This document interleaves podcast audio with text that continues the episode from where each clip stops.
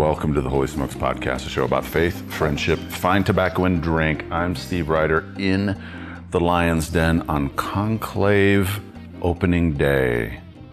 So every year we have the Holy Smokes Conclave. It's our annual gathering where we have people come in from all around the nation and sometimes all around the world. And we do basically a lounge crawl, a home lounge crawl, a backyard crawl over the course of a weekend. And we've actually turned it almost into, almost into a full week thing, starting on Wednesday night with our regular Holy Smokes gathering here. And then people that come in because they want to be a part of that Wednesday gathering, we started doing stuff on Thursday and Friday morning. And then Friday night's the official kickoff. This year's at Paul's backyard. And so my favorite thing about the conclave every year is twofold. One, finally getting to connect with people that I have been connected to in the group. We've become friends on Facebook, but we've never met in person. That's just awesome. But the second part of being out here, of having people come out here, is getting to know new people. And that is today. Because we have a member that has just been involved, I think this year you joined, right? Uh, two months. two, Two, months. two and a half months. Yeah. Two- yeah, and the posts that he puts into the group are so uplifting, and he's become uh, really very quickly one of the staples that I enjoy watching in the group. And t- last night at Bourbon Brothers on the Thursday night, out on their patio, their smoking patio, I got to know you, and you because you had just come in from Yeah. Dallas, From Dallas. Yeah. and. uh Dude, we absolutely hit it off on so many levels, and we'll get into that Yeah. in the podcast. Yeah. But uh, Ro Ed, Roe D. Yeah. Ruben, Ruben Njeraro. and Jaro. Yeah. I, I, got- I got, it's, You- you it's going to take yeah. me a while. It's going to take me a while to get it right. Yeah, but yeah. Ruben, yep. my man, Yeah. welcome to the Holy Smokes podcast, Thank and you. welcome to Holy Smokes, and welcome to Colorado. Appreciate it. I appreciate it. Yeah. So enjoy being. I came here about five years ago for the first time. To Colorado? Uh, to Colorado. My wife and I joined the Navigators Ministry, so we came out to Glen Eyrie for a week of training. So Yeah. that was my first trip. Beautiful, and just driving even here today, I was just like, because I kept hearing guys who, uh, people who live here, and say this never gets old, and I'm like, I understand that. Uh, yeah, I understand that. Never gets So, old. I mean, I was showing you pictures of getting up into the mountains and the Mm-hmm. scenery that you get up there while backpacking and hiking and Yeah. driving, taking off off road trails, and it's an incredible state. There's so much to explore. Yeah. Yeah. So before I forget, I want to give a shout out to Jackie Hernandez. She's a really, really good friend of mine from Grand Rapids, Michigan. And so she just joined Holy Smokes today. And I told her I was coming to this podcast and I'd smoke uh, my father's cigar in her honor. So I do that for her. So no, she's just an uplifting person. And, you know, people are so important to me. I'm about relationships. And Yeah. that's just been the course of, of my life. So, yeah. So, Ruben, first question is usually what you're smoking. How, how, This is my father's cigar. Again, I am very new to this. yes. I remember New to cigars? Huh? New to cigars? New to cigars. Really? Really? Really new to cigars. I mean, again, I grew up Pastor's kid. pastor's kid, African pastor's kid. I mean, Yeah. no drinking, none of that, and I wasn't really interested in cigars Yeah. uh, at all. I think I've smoked more cigars in two months than I have in 42 years because I smoke one maybe every five years. It was just wasn't in my Yeah. you know, wheelhouse or my interest. Yeah. And so getting into this, I'm really beginning to learn from what you just taught me just a minute ago from Zach, trying to understand the flavors and Yeah. the pairings and the language and just slowly learning And, into and, it. and it's often just finding out what's good for your palate. yes. I mean, because what's good for me may not, uh, what really just resonates with me may not necessarily resonate with you. But yeah, it's just a matter of just exploring and Yeah. trying and and, and feeling what you know when I smoke or so how do I feel at the end of it? Mm-hmm. Like my my father's cigar here, I like it because I don't I don't get woozy. like, and in the beginning, I'd smoke real quick, and people are like, no, you got to take it slow. yeah. You, you hold this, it's gonna burn out. You, Th- every you light 30 it back seconds, up. every Yeah. 30 seconds, just Yeah. keep it going, just Yeah. nice and slow. And your I have- palate, I, yeah. I have I have some cigars that they'll last me two hours. Yeah. because just a nice slow burning, and you're just in the middle of a great conversation, and Yeah. I had a firecracker. I think I don't know if it's called a firecracker, a little small one. Yeah. That lasted like an hour. really, And it was really, I think it was a higher, it was a stronger end one, and I loved it. I mean, Yeah. and, and the palate thing is, I like I never, when I started drinking beer, I had to, my palate had to get used to to different you know flavors, and eventually I, I was able to distinguish through. And so now that's the phase I'm going through with Yeah. with cigars. And and when we talk about pairing, it's like. What does that even mean, guys? So I'm learning, learning how that is, and that's the whole, you know, the crux of what I love is learning Yeah. learning new things. So there's Holy Smokes, but I'm also involved with coffee. Mm-hmm. So I do a lot of learning in the coffee community, and their community is very interesting. So I'm learning about roasting, and I went to my first cupping. So just the ability to learn, you know, the, the particulars, but learn about people. So yeah, Nice. Well, and I am smoking a Florida Sun Grown that Brian Olson just gave me. He gave me mm-hmm. like three cigars from that are Florida native cigars, Okay. and uh, yeah, this is a solid stick starting out. So, so you mentioned African pastor's kid. Mm-hmm. You're born in Chad. born in Chad. I don't meet a whole lot of people from Chad. I know Chadians are. If some, some people I say uh, I'm born in Chad, I have a friend named Chad. Okay, I understand what you're saying, but you know it's not the same thing. But yeah, a lot of people don't know where Chad is, and it's just real, literally in the heart of Africa.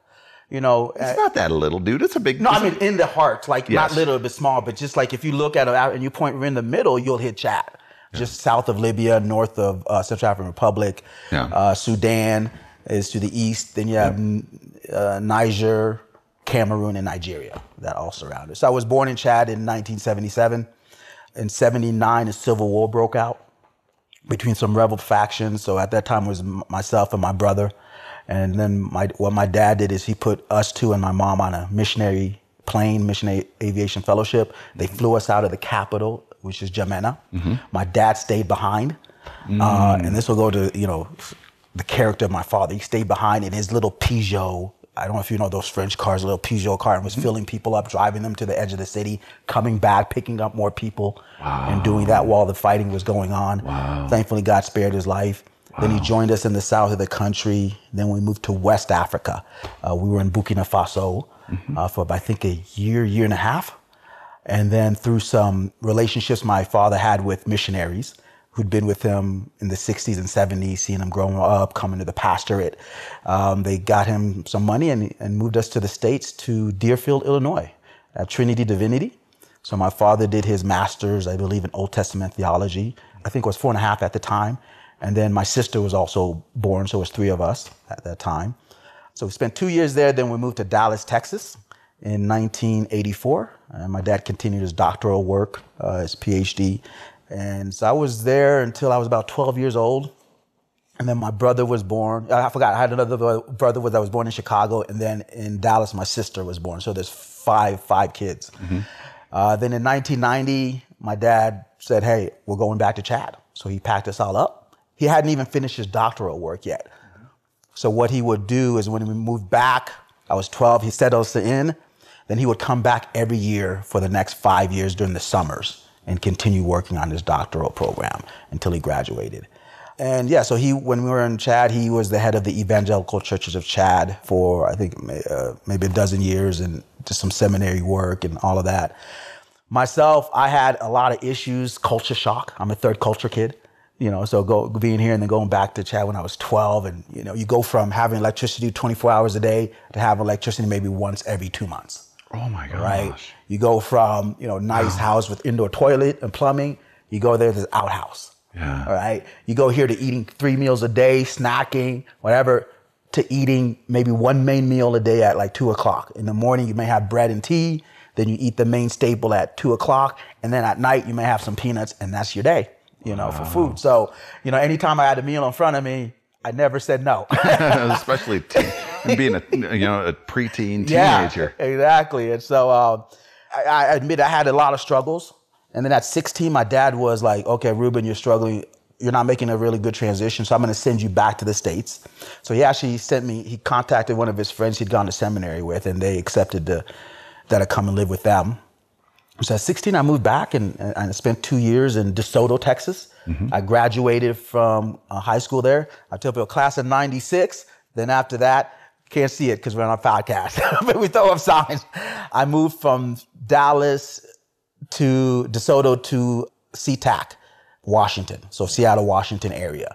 Because my brother was living there. So he, he, my brother had his own path that led him to Seattle and then we connected there. And I was in Seattle for a year and a half uh, going to community college.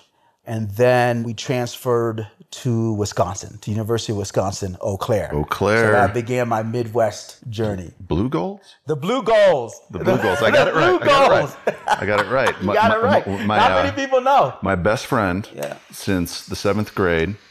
He's uh, works for the Wisconsin Department of Justice, and he's an agent, uh, basically the number two, about to be the number one meth guy in the entire state, investigating meth crimes. And uh, his daughter plays college basketball. Yeah. For the Blugolds. For the Blugolds. For the Blugolds. And I heard recently they changed their name to something else, but we're still the Blugolds. You know, I re- actually ran into a guy three weeks ago Yeah. in Red Wing, Minnesota. Yeah. At the uh, so Red Wing Shoes is based Yes. there. So I went to the museum and I took a picture of him and his son, and then we started talking. And I said, "Oh, I went to the University of Wisconsin, Eau Claire." And he said, "Hey, Blugold." I was like, he was class of 1995. so, and the funny thing about Blugolds, they're everywhere.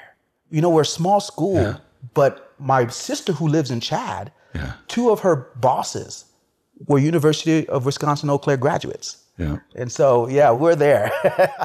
uh, so anyway, I was there for, uh, I finished, so I moved to Eau Claire in 1998, graduated in 2000.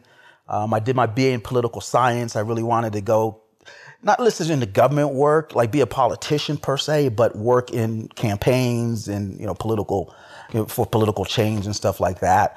But graduating, I had to get a job, you know, start making money, you know, taking care of myself. I actually moved to Iowa mm-hmm. for about almost a year. I was a car detailer as one of my first jobs.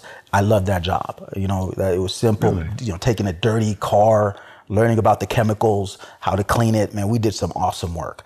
And then I got a job back in Texas to work with juvenile delinquents at the uh, Davy Crockett National Park area.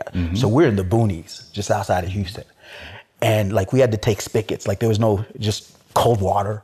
We didn't even sleep in housing. It was basically a wooden floor, and you had a small wooden bunk, and then the walls were just the thick plastic tarp that ran halfway, and then the roof was tarp, and that was it in the woods. And so these were kids between the ages of 13 and 17 that either had been in the juvenile system, and so they came to this program for about a year and a half. And if they weren't successful, the next step was jail. But if they were successful, then they'd go back into to their community. So I look at that fondly. I, I loved working with those kids, and it was like God was preparing me to move back to Africa, living in those conditions. Now, yeah, well, let's go back a little bit Yep. because when your dad sent you back, you said that you were struggling. Yeah. He felt you were struggling there Yeah. in Chad. Mm-hmm. Why? What was going on? So again, 12 to 16, just imagine just a normal kid at that age. You know, mm-hmm. you're trying to find your identity, you're trying to figure out who you are. I just lived in the States. I, I mean, I moved here when I was four, so I didn't remember much of, of Africa. I just knew the US. And I admittedly, part of that, I was just a hard, stubborn kid. I was just stubborn in the way I, I did things. And, you know, I'd go to class and I'd do my work, but I might skip class a couple times and I got kicked out of school and I hung out with some guys that were very like minded. But I think I just had a hard time adapting to the conditions of the country, knowing for where I came from. I had to learn French because French is the national language of Chad, and I only spoke English. So So your parents didn't continue to speak that in the house they didn't speak guys. French in the house. They spoke our tribal language, Gambai. Okay. That's what they spoke in the house. And I'm glad you asked that question because they knew we were going to go back to Chad. So they would never speak to us English at home. They spoke ah. only to us in Gambai. Yeah. And then we learned to understand it, which was great. So when we went home, when conversations were going on, we knew what was being said. We didn't respond, we responded in English. So I, I wasn't very good at speaking the language. But I think that goes a testament to my parents is like, they're in America, but their intent was to return home. So they did everything in a way to say, no, kids, you're here, but we're preparing your mind, Eh, you know, in your heart to return to Chad. So I think my father noticed, what, like, to your, again, to your question, he noticed that I That's admirable. I gotta admit, that's really admirable. Okay, beca- yeah. Because when, for your father, because, and even in your story as well, I hear so often of people that leave and they come here and they're like, this is it. I'm staying here. I'm not. People that come from Africa or come from really any third world country that come here for the opportunity to learn and then take that information and those experiences and that you know education and go back to their home country that for me and in order to change that culture and help make it a better place. Those people, in my opinion, are so admirable. Mm-hmm. Yeah, I think even what my dad did in the coup was admirable. And I get emotional about that. I didn't understand that, but he knew that he may not see his wife and kids, but he was not going to leave people. Wow. Like we were privileged to get on a plane. Yeah. Think about that. Like yeah. in 1979, yeah. on a plane. Imagine the other people who weren't. And he was like, I'm not leaving. And my, that's just has been his whole attitude. So when he came, he already had a vision. And, and you're right to that point, and maybe we could talk about it later, that a lot of people don't return. And I used to be judgmental of that, Steve, until of, I, of, of, the, of those returning? guys who didn't go back, like Africans oh, who really? came okay, okay. and didn't go back. Yeah.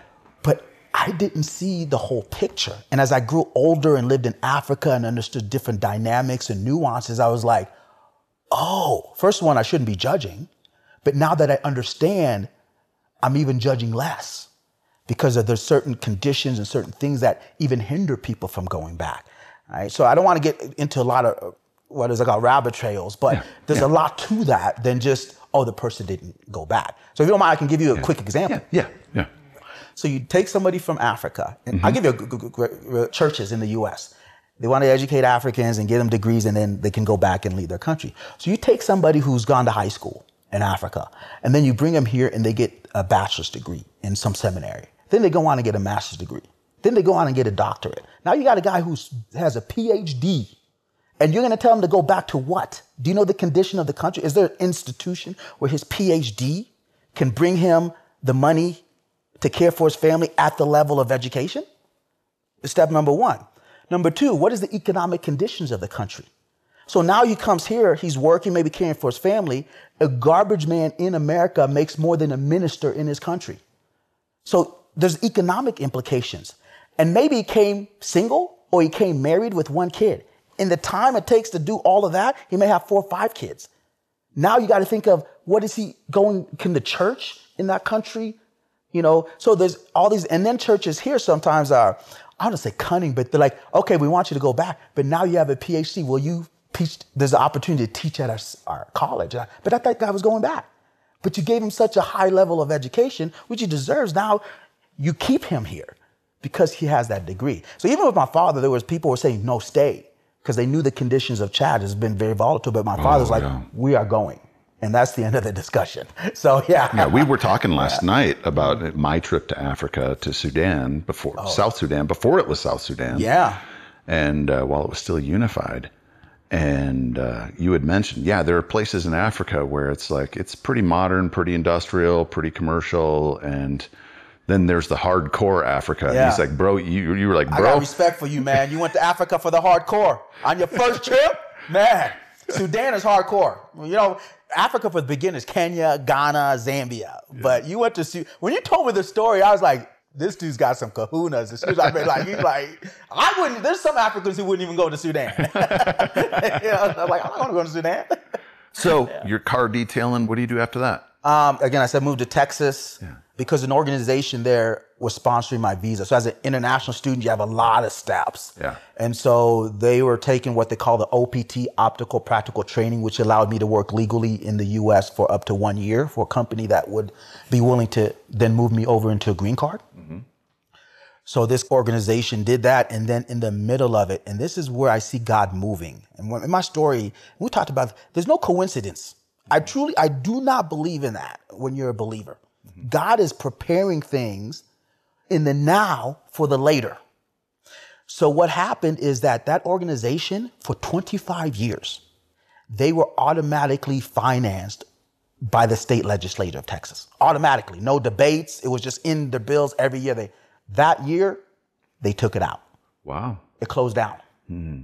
And so I had basically, I think three or four options. I could find another organization that's willing to take the OPT, and that's very difficult because it, costs money for the company or the organization. I could go back to school on an F1 visa, but I, I just graduated, and I don't want to go back on an F1 because it's a whole process in itself. I could stay legal, illegally in the country, but I wasn't going to do that. And my dad's like, "That's not even an option, Ruben. You are not going to stay illegally in the U.S." And so my option at 21, 22 was to go home to Chad. And so I packed up not really knowing what I was going to do. And I flew into Abidjan, uh, Cote d'Ivoire, and then into Chad. and started my my journey there. So the initial plan actually was to do a year and then maybe get a visa to come back to the states. I ended up doing 10 years. And in that 10 years, God really transformed my heart and my eyesight and my thinking really for Africa. Because you asked the question, how did I struggle? When I left when I was 16, I remember going to the airport. I was in the back of a pickup truck. In Africa, you can still sit in the back of a pickup truck, even now, and stand up.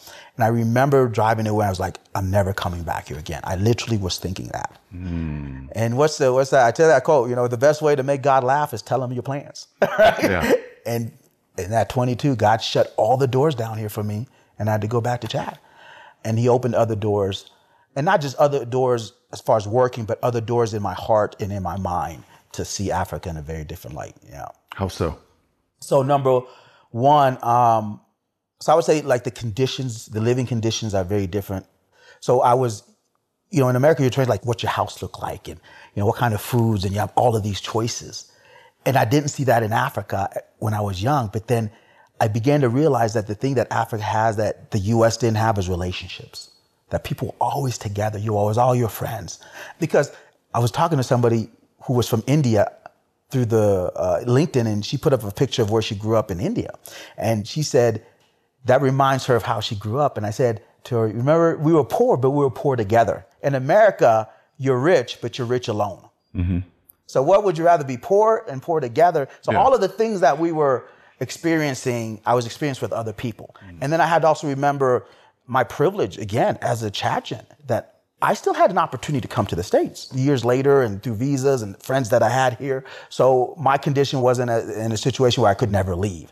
Then I began to go to the villages a lot more. My dad's village where he was born and my mom's village and hang out with some of the people there and the chiefs and start begin. And I start to take in the history of the country and the history really of the church into that region that we now call Chad. And I was like, wow, mm. this is awesome. And I'm part of that and to find my place in there. Yeah. And once God shifted that and said, Ruben, yeah. I need to quit looking at the physical and look at the spiritual aspects. And if you do that, then that's where I began to change a lot. Mm. Yeah. So, talk about the history of your country. So, Chad is a former French colony. It got its independence in 1960. I think the French first came there in 1900. They established a French presence and administration because then you had the trade routes that would go to, to the Ivory Coast and it's, it's landlocked. You had Sudan that sits next door. And of course, at that time, there weren't countries. It was just, it was just land. And so the French really took that part of West Africa. And so my father, for example, he remembers growing up under French colonial rule because my dad was born in like 43 or 44. Yeah. And Chad didn't get independence until 1960. Yeah. And to me, I speak more about that. To me, it's like when I speak to Americans, like you're like how many generations removed from the independence of the United States? It's like for me, my independence and my family was just a generation ago.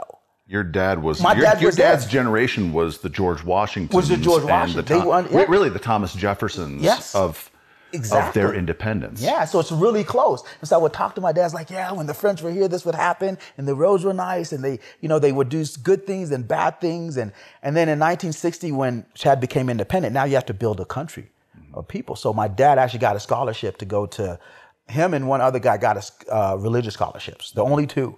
People got you know to be lawyers and doctors, and they went to France, they went to the U.S., they went to Russia. My mom went to Russia to be a to learn how to be a house uh, not a housewife, but to be a what do you call it? Um, uh, help deliver babies. There's a word for midwife. That. Midwife. Thank you. That's right. So help to be a midwife, and she experienced a lot of her own racial dilemmas there in Russia, and then they came back in the 70s and then they became the leaders in these different disciplines and which areas. is i watched a documentary and i don't remember what it was. It's interesting your mom's experience in russia because i watched a documentary and they were talking about how russia was really trying to recruit african americans saying that hey listen we're part of communism. We're all comrades and there is no racial strife here and no no bigotry here. That's a lie that's not true. But I think they were taking the advantage of what was happening in the U.S.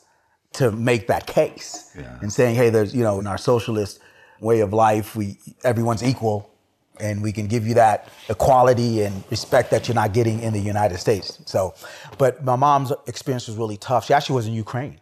So although what's happening in Ukraine, she remembers, you know, the different towns. So she was in Ukraine because a lot of Chadians are in Ukraine right now when this one started. A lot of Africans are. You, you don't think about that. Wow. And so she ended up going to France and then eventually coming back to Chad. So that's kind of the history of Chad. But the history that I really delved into was the church history. Ooh. So the first missionary into the region in 1922 Wow. came from Eau Claire, Wisconsin. Really? Yep, he was from Eau Claire, Wisconsin. Really? Yep, I was. so I'm like, I tell people it's funny because I went from Dallas to Seattle, and when I was looking for college, my first choice of college was actually University of Colorado at Boulder. That's where I wanted to go, right? So I tell like, Eau Claire was already in the makeup of what God was doing. There's nothing I could do about it. I, I just had to accept that Eau Claire was in that, and, and so the first missionary came there in 1922 and established in what is present day Cameroon. And I think he had gone into the region, which is Chad, and then came back. And then missionaries out of Canada, I can't remember what uh, one of the provinces, they're the ones who went to uh, Cam- what is present day Cameroon, met this guy, and he's the one who helped them go into Chad. And then into the region where my father grew up, and my grandfather, and that's where my fa- grandfather became a Christian, and then how Christianity entered my family. So that's kind of a condensed uh, history of that. But uh, like I said, there's always a linear and a purpose of how God works. Yeah. So, what was it like then, you being in your early 20s back there? It was hard, to be honest with you. I mean, I was, again, 21, 22. The first two years were really, really tough because I was looking for work. And for the first three months, I, I didn't have a job. Here I have a US degree, I speak English, couldn't get a job. Fortunately, my aunt helped me. She worked for a organiz- government organization that helped people find jobs, careers. So she connected with somebody who worked for the oil and gas industry, mm-hmm. and they hired me just because of her. So I went to southern Chad, where the oil fields were, mm-hmm. and my first job was a radio operator. So I would, yeah, this chair here, I don't know how, how big it is, but I would sit in a chair for 12 hours with the radio. And my job was to communicate with the oil rigs. So if they have any issues or wanted to talk to somebody, that would mm-hmm. radio me and then I would deliver the message.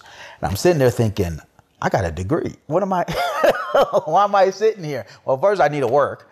And I think three months in, I was talking to somebody on the radio and delivering messages back and forth, and there was some issue.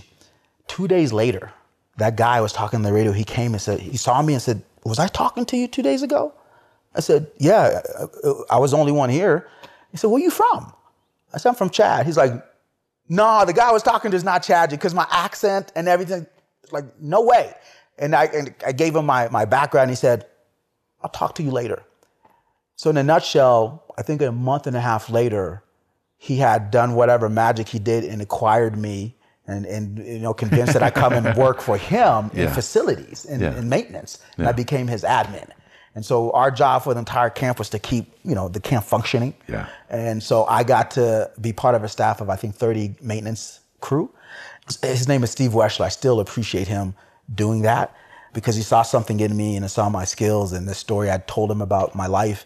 And so he really gave me a lot of responsibility in that work. But a year in, I was like, I don't want to do this because I was spending the rotation was you work for four weeks and you get two weeks off. So basically in a year, you end up doing nine months in the oil fields because you fly there and then you end up doing three months in the capital. And without a job, you know, without any other prospect, I, I approached Steve and said, I can't do this anymore. You know, I appreciate your, your help. And so I resigned and I moved back to the capital and had no job. And it made me frustrated because like, why doesn't anybody want to hire me? I mean, I have, I, because in the oil companies, English is an advantage, especially in a French speaking country. And I found out why later. I found out pieces of why that happened. But for the next year, I didn't have a job, but I didn't sit idly. What I did, I think that was, I would say, is my first entrepreneurial experience. So my mom has a school. And so I asked my mom, could we use the building in the afternoons? And she said, yeah, it's empty. So what I did is I recruited some of my friends who'd gone to school in Ghana or who'd gone to school in Cameroon and could speak English. Yeah. And so we came together and we created an English center to teach English.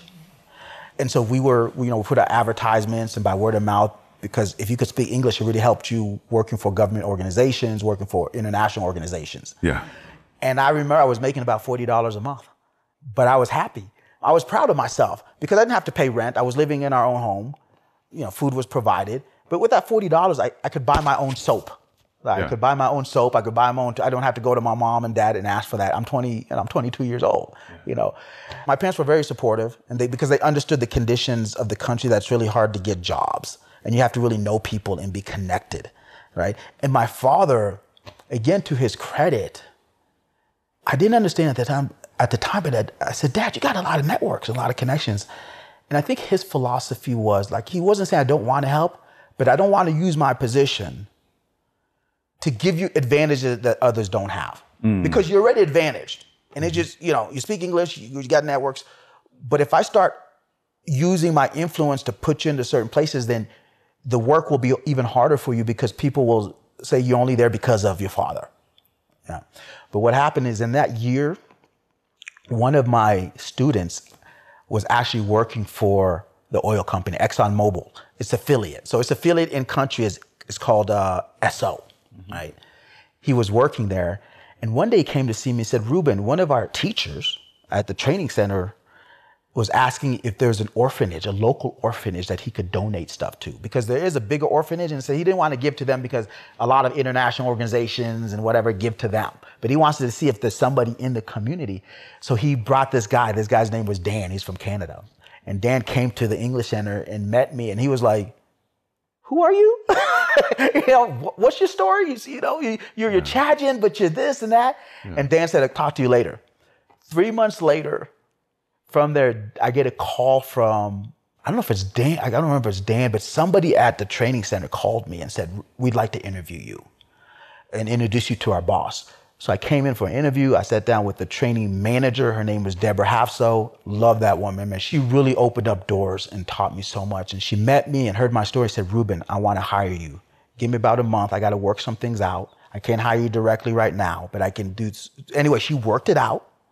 And I came on board as a contractor with another organization. And then in a month, I think a month or two months later, I came under her as her coordinator of the training center.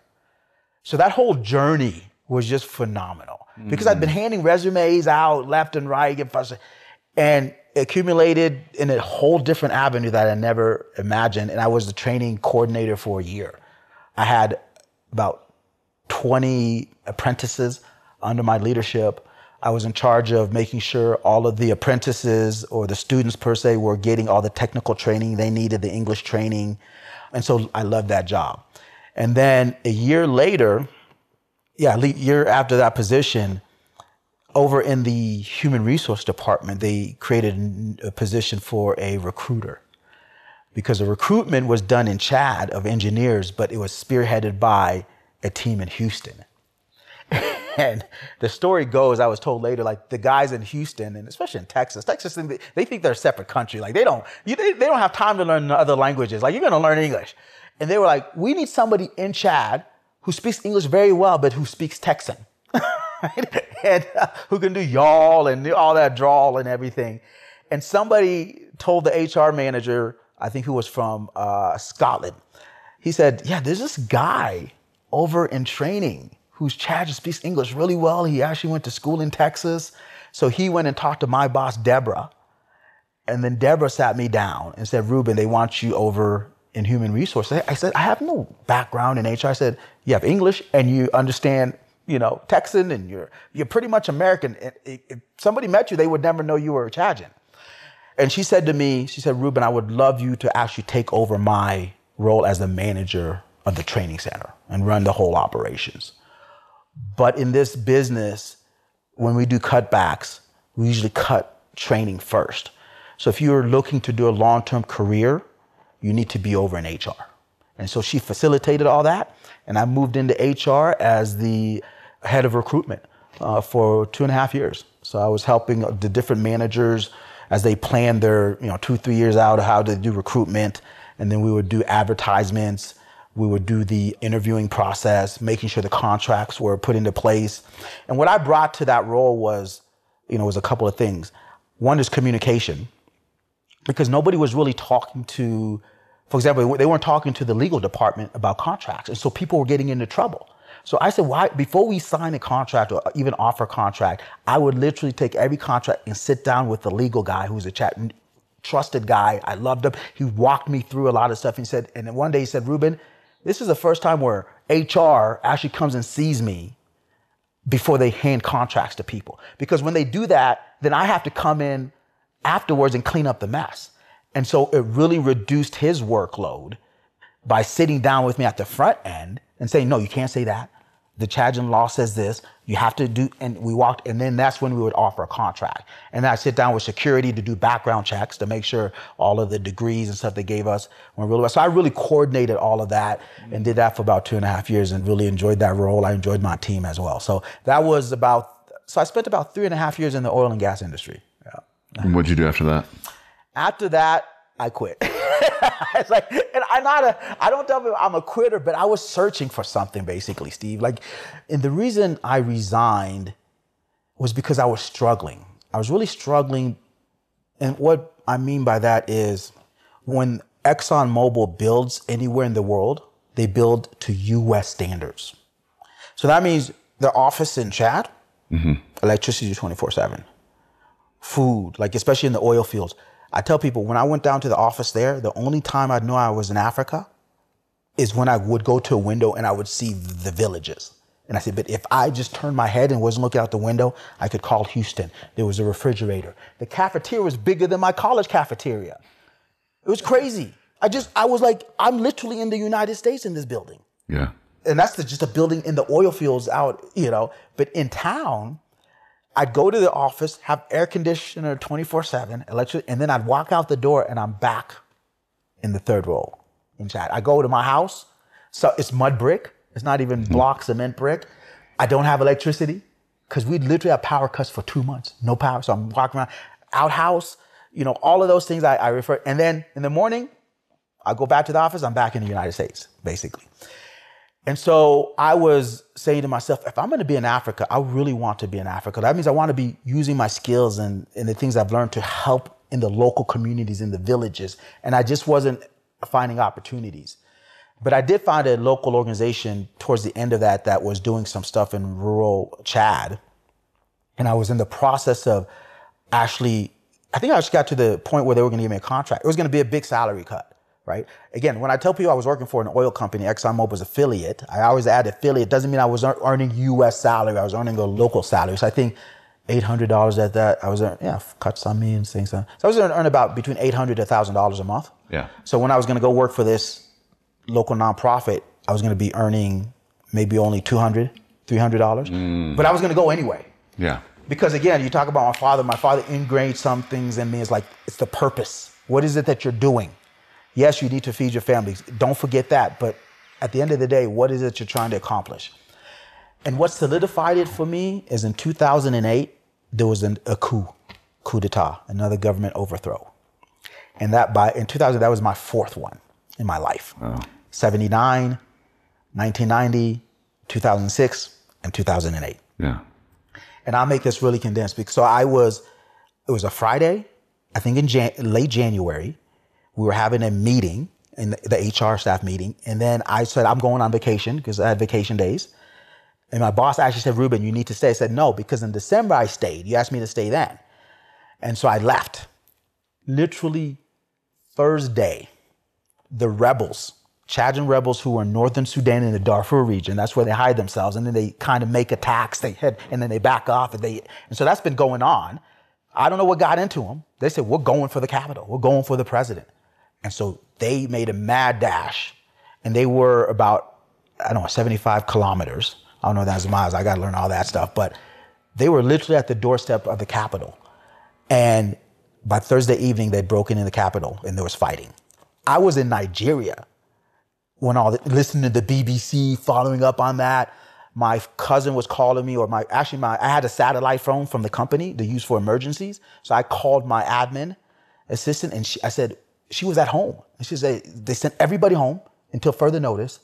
They began to evacuate all the foreign nationals, you know, the Americans, the British, who are all that. They actually, it was really late, but they put them on a plane, they sent them to Cameroon, and then they dispersed them to whatever country they're from. I turned around and headed back. right? That's because I, at my house, I had my cousins living with me, and I, and I wanted to know what was going on. And so I get back, and Cameroon borders Chad. And the town in Cameroon is called Kousseri, that borders N'Djamena, the capital. So I get to Kousseri. I remember, I think I got there Friday night. I remember walking up on the riverbank because there's a river, Chari River, that divides the both of us. And I remember looking across and I can see the smokestacks from the bombings. You can hear the f- gunfire taking place. You can see a few people coming to the river, coming over into Cameroon. And I said to myself, it's like seven days ago, I was just in a meeting in the capital. Yeah. I mean, it just blew my mind. Is that, and in the course of the month we were there, well, the two months I was there before people felt comfortable enough to come back into Chad. But anyway, just to make a long story short, the attempt was crushed. Right, the president, through some resources and some miscommunication with the rebels and amongst them, just decided not to attack. And and so in Kousseri, what then happened is the UN came in three days later working with my brother in Iowa. He sent me some money through his friends. They collected about $6,000. They sent that to me through uh, Western Union, and I used that to buy food for a lot of the uh, basic refugees. I was a refugee, right? And that experience, I realized that once we got back that I could no longer work for ExxonMobil. I was like, that struggle, that whole situation Yeah. made it clear. Yeah. Get back into N'Djamena. I remember the offices were still empty because people had evacuated all over the world, and over the next six months, eight months, people slowly started coming back. I'd resigned. Then I came to the U.S. the summer of 2008 just to work at a Bible camp in Amery, Wisconsin, that had worked in that had worked in during the summers uh, when I was in college. And I remember the Fourth of July that year, as the fireworks were going off. I'd be jumpy. And that's really my first experience of trauma because I was hearing all this gunfire just like three months ago in February. And so now you have the 4th of July. And I remember that I had to get up and I went into the house, covered my ears, and so I wouldn't hear the firecrackers. Mm. It was just, that was the first time of like, this is trauma. Like I couldn't control the, the continuous. So I did that for summer and I went back to Chad and I became a third and fourth grade social studies teacher for a local school. So in a nutshell, the American school, which is headed by the State Department, the State Department said, we're tired of Chad. There's a coup, there was a coup in 2006. There's all these rebels. So by that time, there wasn't a single American kid in the American school. It was all uh, Chad, it was Chadian kids and some Nigerians and diplomat kids and stuff. And so they said, we're, we're going to shut down the school.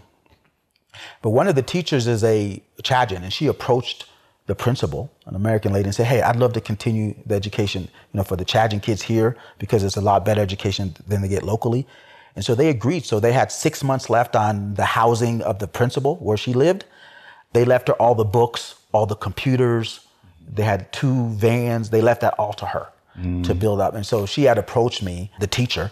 Her name is Bonoji and said, Hey, I have this school. Would you come in and, and help me? And I was a teacher for one year, no teaching background, but I'll learn. I'll learn whatever needs to be learned. It was a great experience, frustrating at times because, again, I don't have that background in teaching. Plus, my students spoke three different languages Arabic, English, and French. So I had kids who could speak French, but didn't speak English, or kids who spoke Arabic, didn't speak English or French. But hopefully, with social studies, you know, history, you know, you can kind of work around that. The following year, Bonoji got a scholarship, a Fulbright scholarship, to go to University of Nebraska to work on her PhD. Yeah. And so she approached me and said, Ruben, would you be willing to become principal of the school? Wow. Because I was the second degree, highest degree person there with a bachelor's. And I said, sure. And so I took over, it called NES, N'Djamena English International School. Uh, I took over and served there for two and a half years. And all of the skills I learned working in corporate with ExxonMobil in the corporate, I was able to utilize that to build financial systems, organizational systems, everything. So we had, when I took over, we had 45 students. When I left, we had 175. We had five staff members. When I left, we had 30. Mm. So from there, I actually then moved back to the States. There was an opportunity to go to seminary. I came to know the Lord when I was a junior at the University of Wisconsin Eau Claire, actually through the Navigators ministry. Uh, because I joined them. And, and then when I came to know the Lord, I actually wanted to switch my major to religion and then go on to seminary. But that would have put me in school beyond four years. So I stayed with my political science, graduated, tried to get into Trinity, tried to get into other, didn't work out, and then I ended up going home. So when this opportunity came up at Grand Rapids Theological Seminary in Grand Rapids, Michigan, I took the opportunity to go. It was actually a friend of mine who kept pushing me, who knew me in college and was like, Ruben, you need to go. You need to. I didn't want to come, Steve. I was like, I'm okay in Africa. I got used to not having electricity, I had my community. What made Africa hard was not the conditions anymore. No, what I loved about Africa is I could handle the conditions, but I just loved the communal and supportive life of Africa. That's why I wanted to stay. I didn't look towards the weekend. Every day was a weekend. Like I go to work, we come home, I sit, put my chair in front of my house. People are walking to join you. You know, you'd either have a drink and then everyone go, and you do that repeatedly. You know, friendships, community, and I just love that lifestyle. But um, to come to seminary was great because I came for two reasons. One was to really understand my Christian faith beyond just Jesus loves me. Yes, Jesus loves me, but I wanted to understand that theologically too, so I could have a debate with someone with like a Muslim, and I could understand the history of the church, you know, the history of our like apologetics and all of that. And so that was great. But I also did a course in organizational leadership and development, which looked at adult education and how do organizations function. And that was my degree. I wasn't going to do an MDiv. I'm not, those MDiv folks, they're a special breed of people, right? But I was like, I'm not a pastor. That's not my vocation. That's a false dichotomy. So I was listening to Brian talk about, you know, being a car salesman and that was kind of his ministry. No, I said, that is your Christian vocation, just like the pastor has his and we create this false dichotomy within our Christian faith. They say, if I go to seminary and I get an MDiv and I pastor a church, I'm do- so the guy who's a mechanic and the guy who's doing facilities and the person who's going to their job and they're not serving the Lord as believers. This to me is nonsensical. And I will fight anybody on any level on that because I don't see that as a, you know, anything biblical. When you're in Christ and serving the Lord, whatever he has you doing is part of his will and part of your ministry to know Jesus and to make him known, as the navigators say. So I did, I graduated with uh, my degree. And during that time, not a small thing, I reconnected with a lady I knew in college. Her name name's Michelle. And eventually we got married. And so she's from Poynette. She's from Poynette, Poynette, Wisconsin. Wisconsin, which is, which is, in my home county of Columbia County, yeah, South Columbia. Central Wisconsin. Mm-hmm. And we were talking last night, and you were like, "All right, so where in Wisconsin are you from?" I said, "Pardeeville," and you were like, "I know where Pardeeville is," because I talked to a hundred people that are from Wisconsin or they spent time in Wisconsin. Yeah. Pardeeville. Uh, where is that? It's 30 miles straight north of Madison. Mm-hmm. And Pardeeville. I know where. Not only did you know where it was, but you went to your bachelor My party. bachelor. It was four of us, five of us. We were driving around, and it was like, "What are we gonna do? This is like, there's nothing here. we're not gonna go to Madison, which is 30 minutes."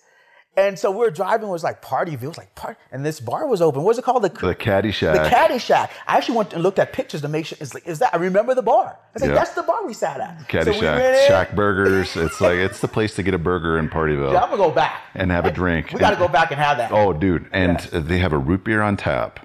1912, I think, is the name of the brand of the root beer, and it is so good. It's, in my opinion, the second best root beer I've ever had. The best I've found here in Colorado Springs, and it's like outstanding. But Let's let's put that on our calendar, man. dude, Yeah. dude, So I remember going in there, and that night I actually drank a lot. So in the morning I actually threw up, but I wasn't so tipsy that I couldn't get married. So I, Yeah. So I got married uh, June thirtieth, two thousand thirteen, and then my wife moved with me to. She joined me in Michigan. I graduated, and the first thing I wanted to was go back to Africa. I, there was zero desire to be in the US. And I tell people it's not because I didn't like the US. You know, I talked about purpose and what is, and I saw what the needs were in Africa and that I could use what God had given me there. You and I talked about this last night, and I talked when I was talking about my trip to Sudan, South Sudan, Nyamlel, in just right on the Darfur border. Yeah.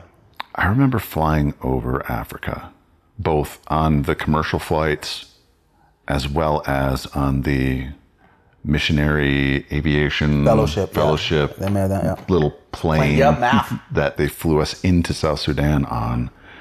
And I remember just looking at just the vastness of the con- of the continent mm-hmm.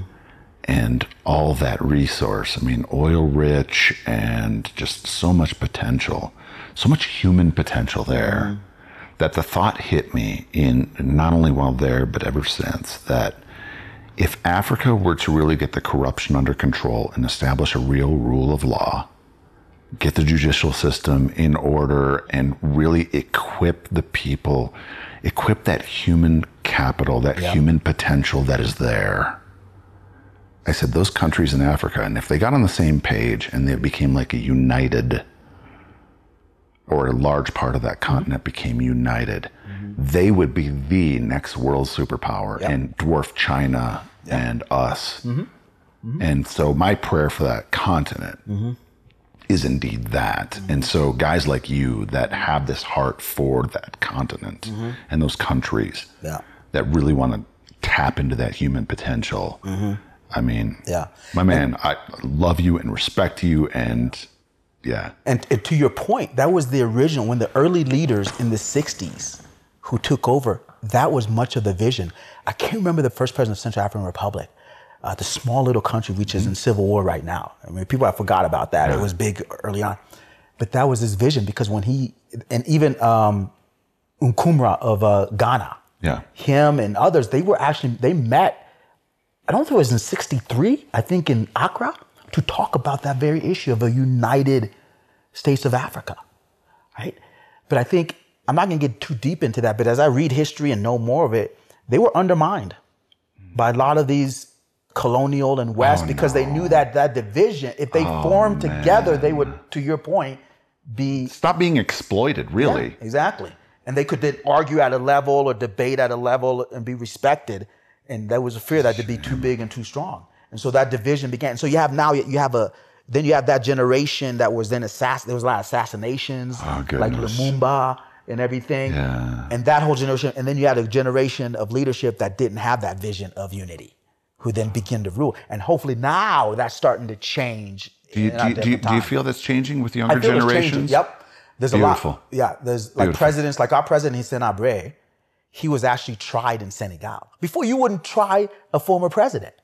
He was tried and found guilty. The Chadian president? Yes, Chadian president who was overthrown in 1990. Yeah. Now presidents want to hold power because they now know that if they get out of power, they can actually be taken to court. Held they accountable. didn't. Yeah, held accountable. Before they, th- that fear wasn't there, and there's more young people starting to speak up and all of that. Beautiful. So uh, that's beautiful. we hope to get there and we're trying to do more not always political but entrepreneurial Yes. business change, revamping education.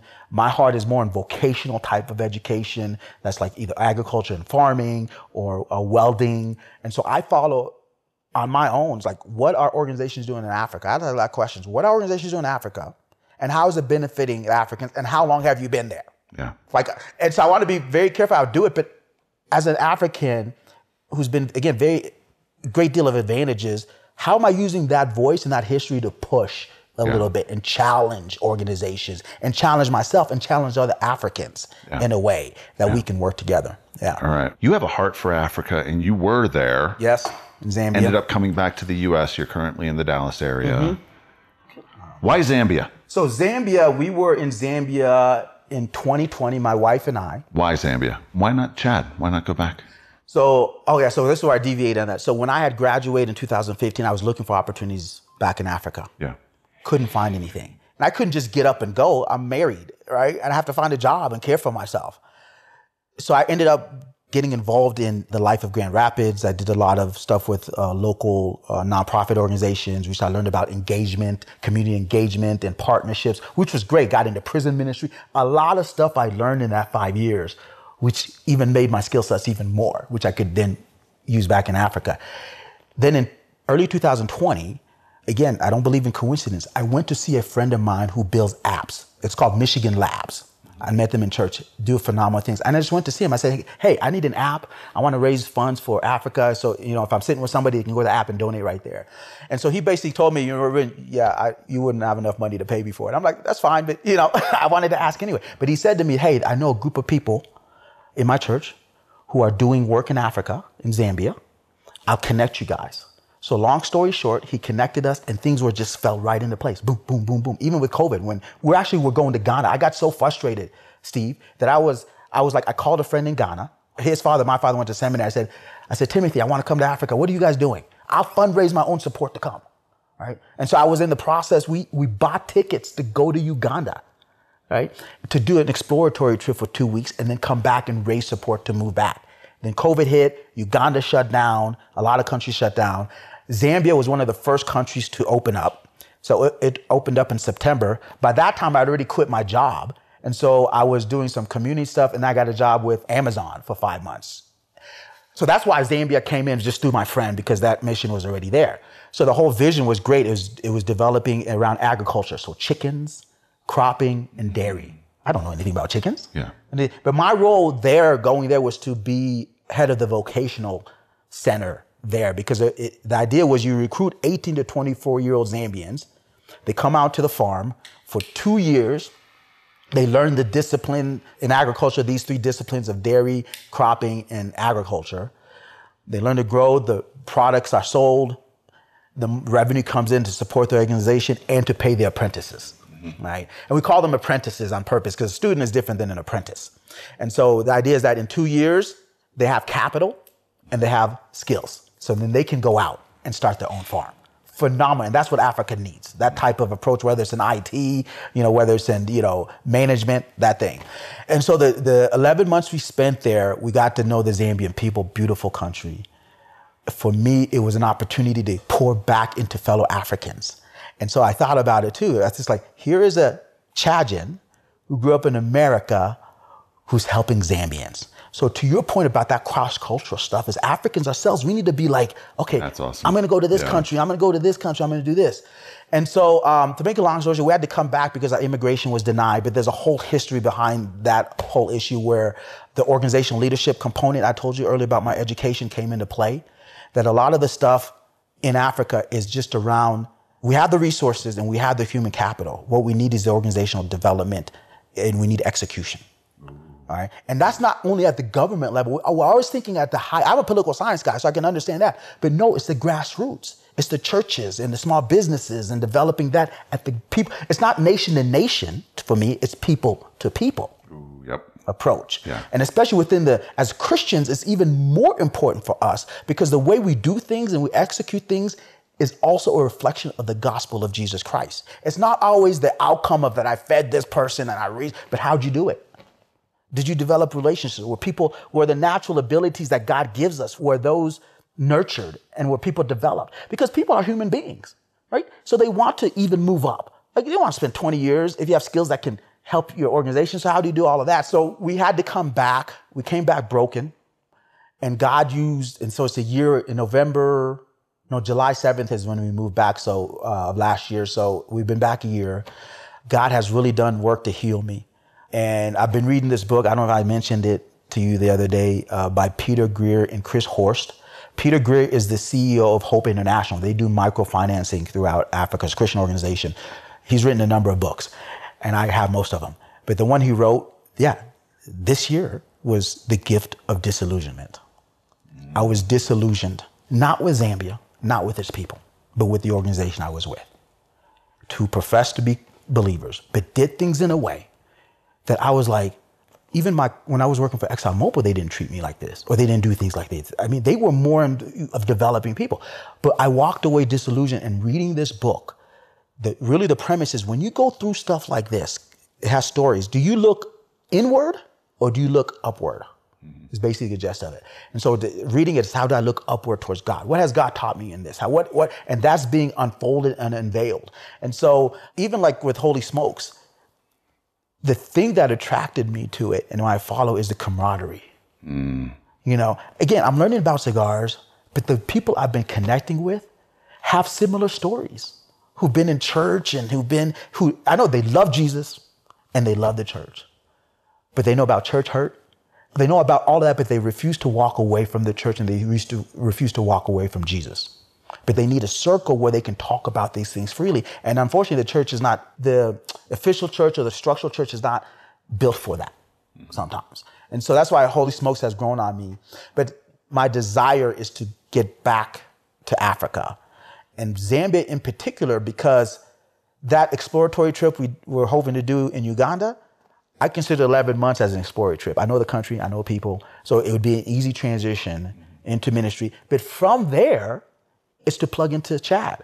So I do have projects going on in Chad right now, projects going in Zambia, but it's also to network other Africans on the continent and how to work to keep Africans in Africa to help develop. And there's ways, there's ways to do it. You know, I could go on for a millennial on that. So I'm just, you know, in the process of finding that support of individuals who would like to back me in those initiatives because I'm a people person. And I've traveled a lot on my own dime and through some money I get, but it's it's hard for me to I can do a Zoom call and then I'm like, I'm gonna come see you.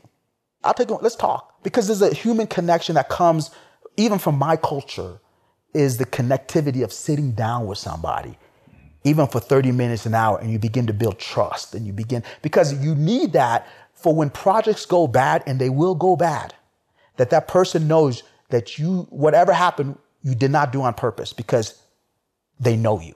Fail They've seen forward, you in baby. your eye. Fail forward. Yeah, fail forward. so yeah, so that's my story and I'm sticking to it. Let's get to rapid fire questions, my man. Rapid fire. Fire. Here. All right, how's that stick treating you? It's great. You see, I've, I've talked more than I've smoked. and That's, No, it's, it's a lot easier. it's the MO Yeah. um, when it comes to being the guest on the podcast. When did you first try cigars or pipe? The first time I even had a cigar was in college. I don't even know what type of cigar it was. It was just a cigar. For, we were out in the in Minnesota, somewhere in northern Minnesota, on a farm, and my cousin had cigars and said, "Here, try it." That was again when I was in my twenties. And like I said, I've smoked more cigars in the last two months than I have in, in the past forty three years, or when I could smoke. So in the past twenty some odd years. Yeah. Have you ever tried pipe? Yeah, I have a pipe actually. So I have a, I'm learning that too. Nice. And there's there's a Virginia type of pipe that you had that's kind of a sweet. I learned that in Arkansas. I was going to uh, Wisconsin and I stopped there, and so a guy was teaching me about cigars. So I like cigars. I mean, I like pipes as well. Yeah. You're just brand new into it. Mm-hmm. Do you have one that you're like, ooh, this is probably near the top?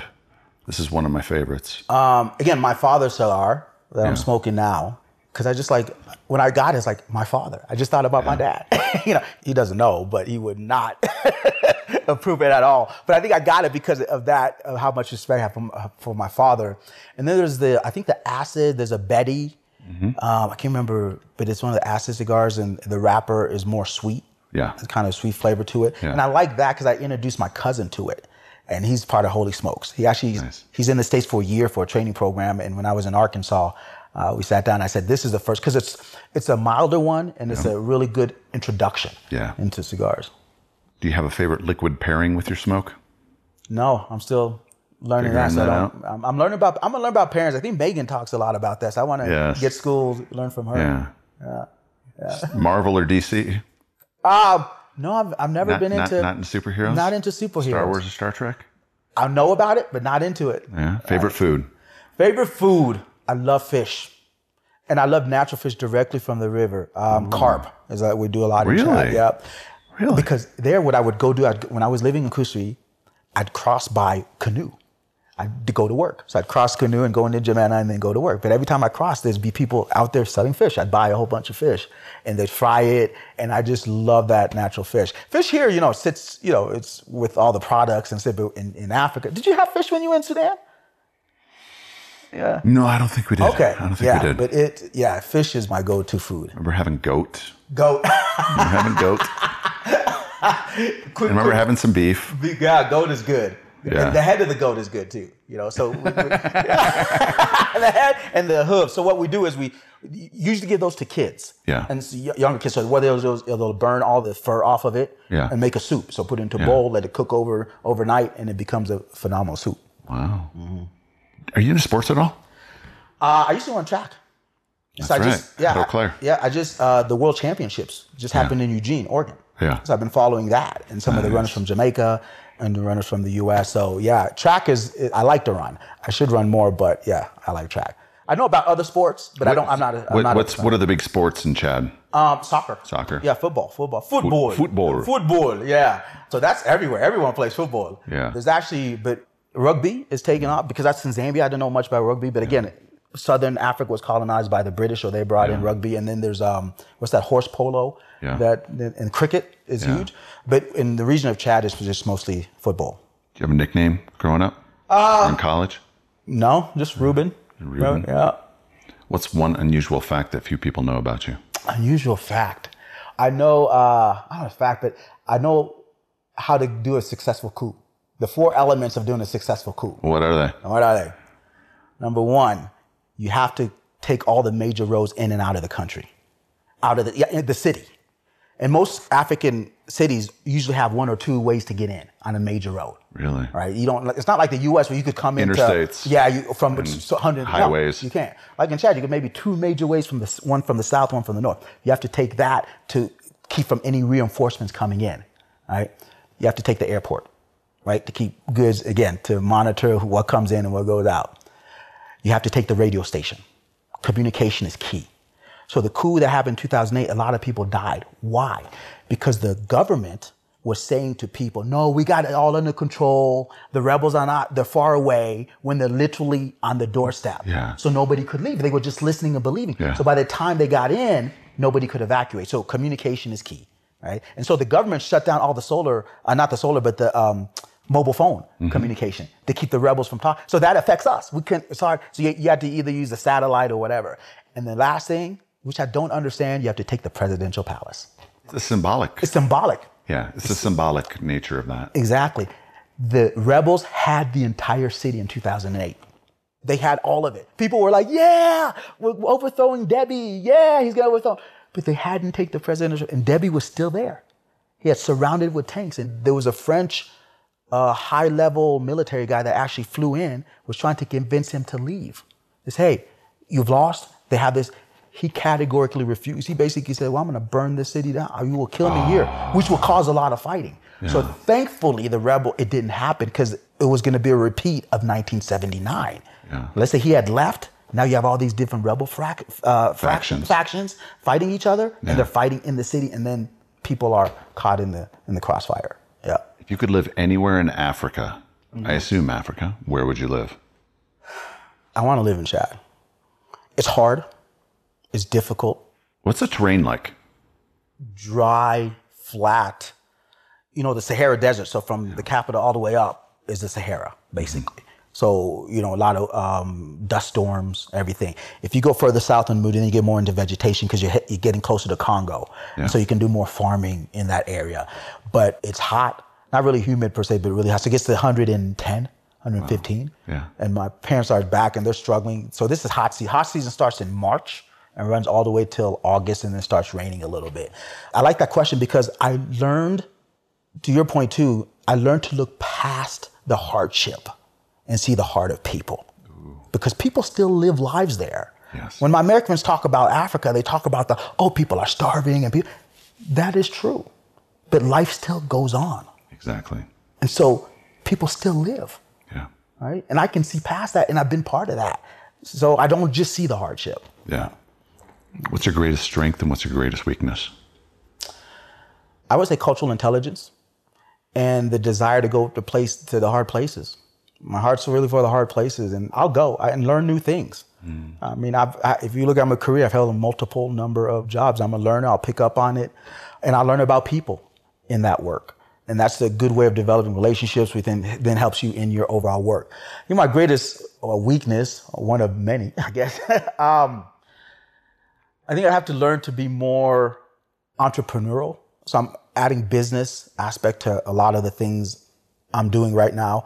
And I think that's more of a technical weakness, but just trying to learn more of that because I think that's the way to move forward in Africa is around business initiatives and entrepreneurial initiatives. And so I'm getting a crash course on that from my brother who's been in the business world for about 20 years. So Who's been the greatest influence in your life?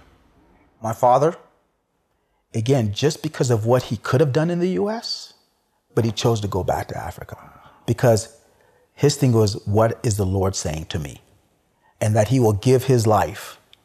Yeah, he'll give his life for his family, but he'll give his life for other people. Because I got grow up knowing that, you know, if there was a situation going on, my dad's not walking away. He'll put us and his family safe and he'll stay there. He's had guns pointed at him and God has saved him from that. He's been in some very difficult situations. And I'm like, yeah, dad's like, I'm going. people are there, I'm going. so yeah, yeah. Uh, I think outside of that too, one of my greatest. He's already passed uh, Bantu Stephen Biko. So he was a leader in South Africa. People know Mandela. He's the big name, but there were others there as mm-hmm. well. And one of them was Stephen Biko. He was the founder of Black Consciousness. So his thing was more about getting black people to understand their value mm. and their importance. And I love his philosophy. He was assassinated by the South African government in 1977. He died September 12th, 1977. I, yeah, Stephen Biko is one of the guys I learned a lot from him. Mm. All right, final three questions. What does Holy Smokes mean to you, and how is it contributing to your spiritual journey? One, again, like I referred to the camaraderie. If you look beyond people who are judgmental with cigars and drinking, if you look beyond that, again, you look, and you look at people and hear their stories of how God has impacted this, like Kay says, he says this is just a tool. The cigar is just a tool, but it's how you connecting with people and being open. And that's one of the things I definitely love about. And I needed that. Like that was a need for me coming back from Zambia as I was being um, healed and being rebuilt. All right. What was the second part of that question was? How was it contributing to your spiritual journey? Um, definitely to be more open. I have a tendency to hold things in, and that can go to my weakness and not speak a lot about my brokenness. But I'm speaking more about that. I think what Christianity has done is because it looks clean. But God didn't come for a clean, like He came to save sinners, broken people. And as a mm. church, we need to understand that. And we need to speak about those weaknesses and not put on a facade because now it's backfiring on us.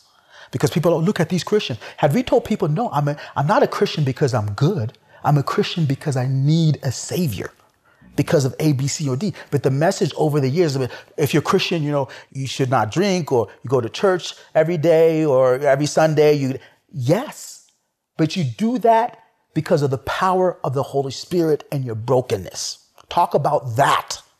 And you will get people to don't talk about because once somebody comes into faith and they begin to fail, they're like, well, you told me it'd be a cakewalk. No, count your cost before you become a believer. Because the minute you become a believer, you are setting yourself up to be hated by the world. You're setting yourself up to fight all these passions in you. And so that is one of the things that for me, I'm learning more to talk about my brokenness and how God is using that for his good. Yeah. All right, if you could have a holy smoke with any three people throughout history, living or deceased, Mm-hmm. Yeah. who would they be? Can't name Jesus. Okay. My dad, but he wouldn't smoke. Well, okay. yeah, but anyway, As he starts to see what this has done for you, yeah. that might change. Yeah. And that's going to be a prayer is that he's just open enough that maybe he'll try or at least sit with you. He'll sit with me. Uh, let me let me put that. He would sit. I Yeah. think he would definitely sit with this group because I took. I'll give you a quick example. I took them to a prison when I was doing prison ministry, and they came. Yeah. I got the ability to, to bring them into a prison, and I remember. I'm, I'm glad you said that. I remember my dad saying to me, "He's like, I've been in ministry all this time, and you brought me into a prison because in the mentality, even in the U.S., but really in Africa, that someone who's been in prison is automatically bad. Mm-hmm. You don't understand the story." Mm-hmm. And my dad's like, and this is in the early 70s. He's 75, so he was a 71. He said, I learned something new about my faith mm, because wow. you brought me into this prison. Wow. So I looked beyond the bars. I looked beyond them being bad. And I think he could he would sit in this group and look beyond the cigars and look beyond it and just say, hey, I don't do that for my own health and my just preference, but I, I want to sit and hear people's stories. Yeah. Mm. Now, another one against Stephen Biko Yeah. Again, He if you- he is phenomenal. Wow. The way he was beaten, he was banned. They had the you know banning in in where you house arrest. He had a family and he loved his family, but he wasn't going to allow that kind of you know that family structure to keep him from doing what he needed to do, and he died. Mm. You know, and that's hard in this generation. Like, because I have a family, I'm not going to do ABC. Then who's going to do the work? Yeah. The call of Christ requires us unto death, Yeah. not comfort. And I think about that, Ruben, are you willing to die for this faith that you claim? And as I get older, I'm not, I'm not gonna lie, sometimes I get scared, but say, yes, if it costs me my life, so be it. Because there's something waiting for me better. It's not that I'm gonna be suicidal, but that's the thing. And I think Abraham Lincoln, I learned a lot about him in college. And there's a lot of some controversial stuff about racial stuff he said, and someone's bringing that up. But at the end of the day, he did a lot of good things. He was able to bring together, you know, and people forget that's when the Republican Party started. Right? I'm not getting into politics, but that's when the Republican Party started because he was taking a principle at that a principle stand. And if you look at his background of all the, you know, his son died, all of that, and then he was trying to deal with different opponents during that whole time before the Civil War, and he was able to bring them into a room, and despite their differences, was able to convince them of the greater good. Right? There's a book I can't. I'm trying to think of it as I'm talking. It's um, I can't remember, but a phenomenal book my brother gave me along the lines of a room of you know people with differences. Rivals. Team, Ri- of, Team Te- of Rivals. Team of Rivals by Team uh, of Doris Rivals. Kearns Goodwin. Thank That is you. such a good book. Team of That Rivals. is- that is such a I good I want to read that book. My brother said it's a good book of Abraham Lincoln. I read is Team- so good. That disagreement, but he was. A, I would love to sit down I, with. I him. grew up in Wisconsin, and so Illinois was just south of us. And Mm-hmm. so when I was in fourth grade, I was that nerdy fourth grader that my parents said, "Where do you want to go on vacation?"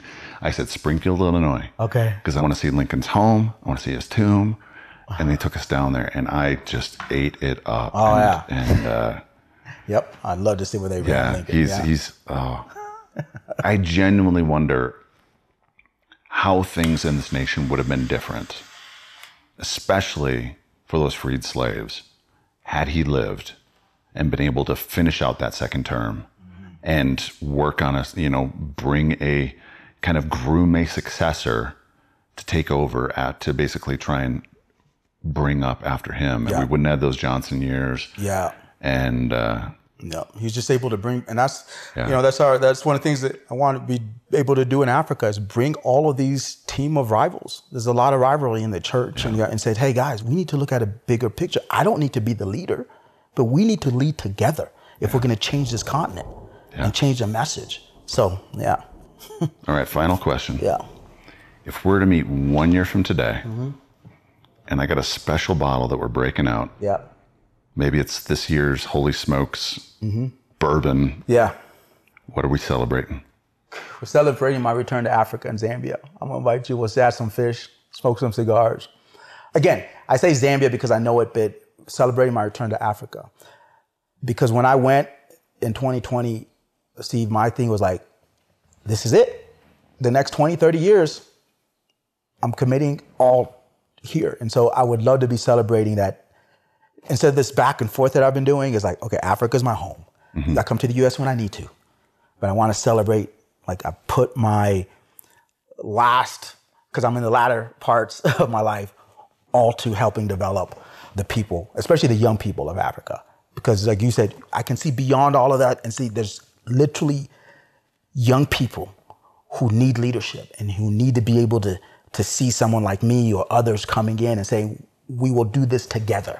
I will not do it from the office in the US or and I will, because I went out and packed the chickens with my apprentices. We walked the farm together. And I remember them saying, man, I've never seen a Bwana. Bwana is the word for boss in Zambia that actually walked with us along the way. And so that would be celebrating that. You know? Well, I will challenge you on one point. Okay.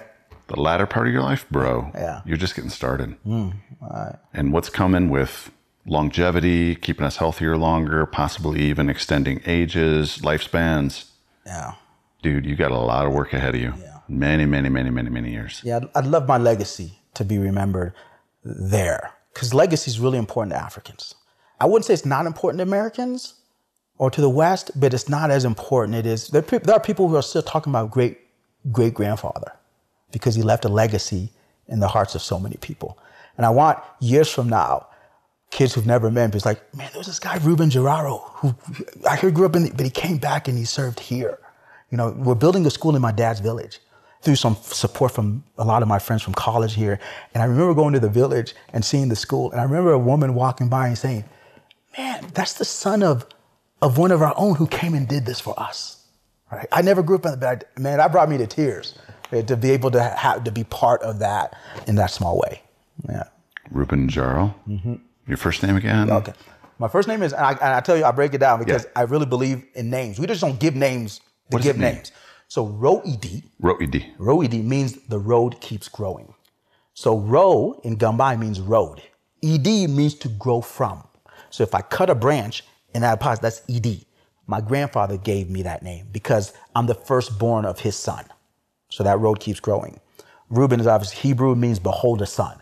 So when I was born, when I was, um, my mom almost died with me. Really? Having me. It's a long story of yeah. the incompetence of the hospital and needing blood. But basically, mom said, here's your son, right? So Reuben. And then Njiraro means one who builds a road. So your road, Njiraro is to do. So one who builds a road. And so in my family, we're not little road builders, but we build roads in whatever we're doing. My man. Yeah.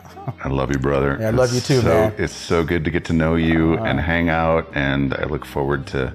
Yeah. Dude, we're gonna need to uh, do an update as things go. Yeah. In Africa and open up, and hell, I might have to make a trip out there. Yeah, I'm there, man. We're gonna do Holy Smokes Zambia, Holy Smokes Chad, Holy Smokes wherever we need to do it. Great. Thanks for being on the podcast, brother. All right, thank you. I appreciate you. God bless. Hey everyone, I wanted to announce that we have Holy Smokes gear. That's right, we have swag. We currently have hats, shirts, stickers like for your vehicle or your travel humidor, magnets, even branded bourbon glasses for a limited time. Go to holysmokes.club and click on the shop tab. That's holysmokes.club Club. I'm super proud of the shirts. They're made with Bella Canvas shirts that are soft and incredibly comfortable. The hats fit wonderfully, which can be a problem for those of us with big noggins. We plan on having a lot more to offer, like Guayabera shirts, additional t shirt designs, beanies, polos, hoodies, cigar accessories, and much more. Check it out. And even if you don't make a purchase now, be sure to sign up for that email list, as I've thrown a couple big discount coupon codes for those exclusively on that list. So click the shop tab at holysmokes.club. Thanks.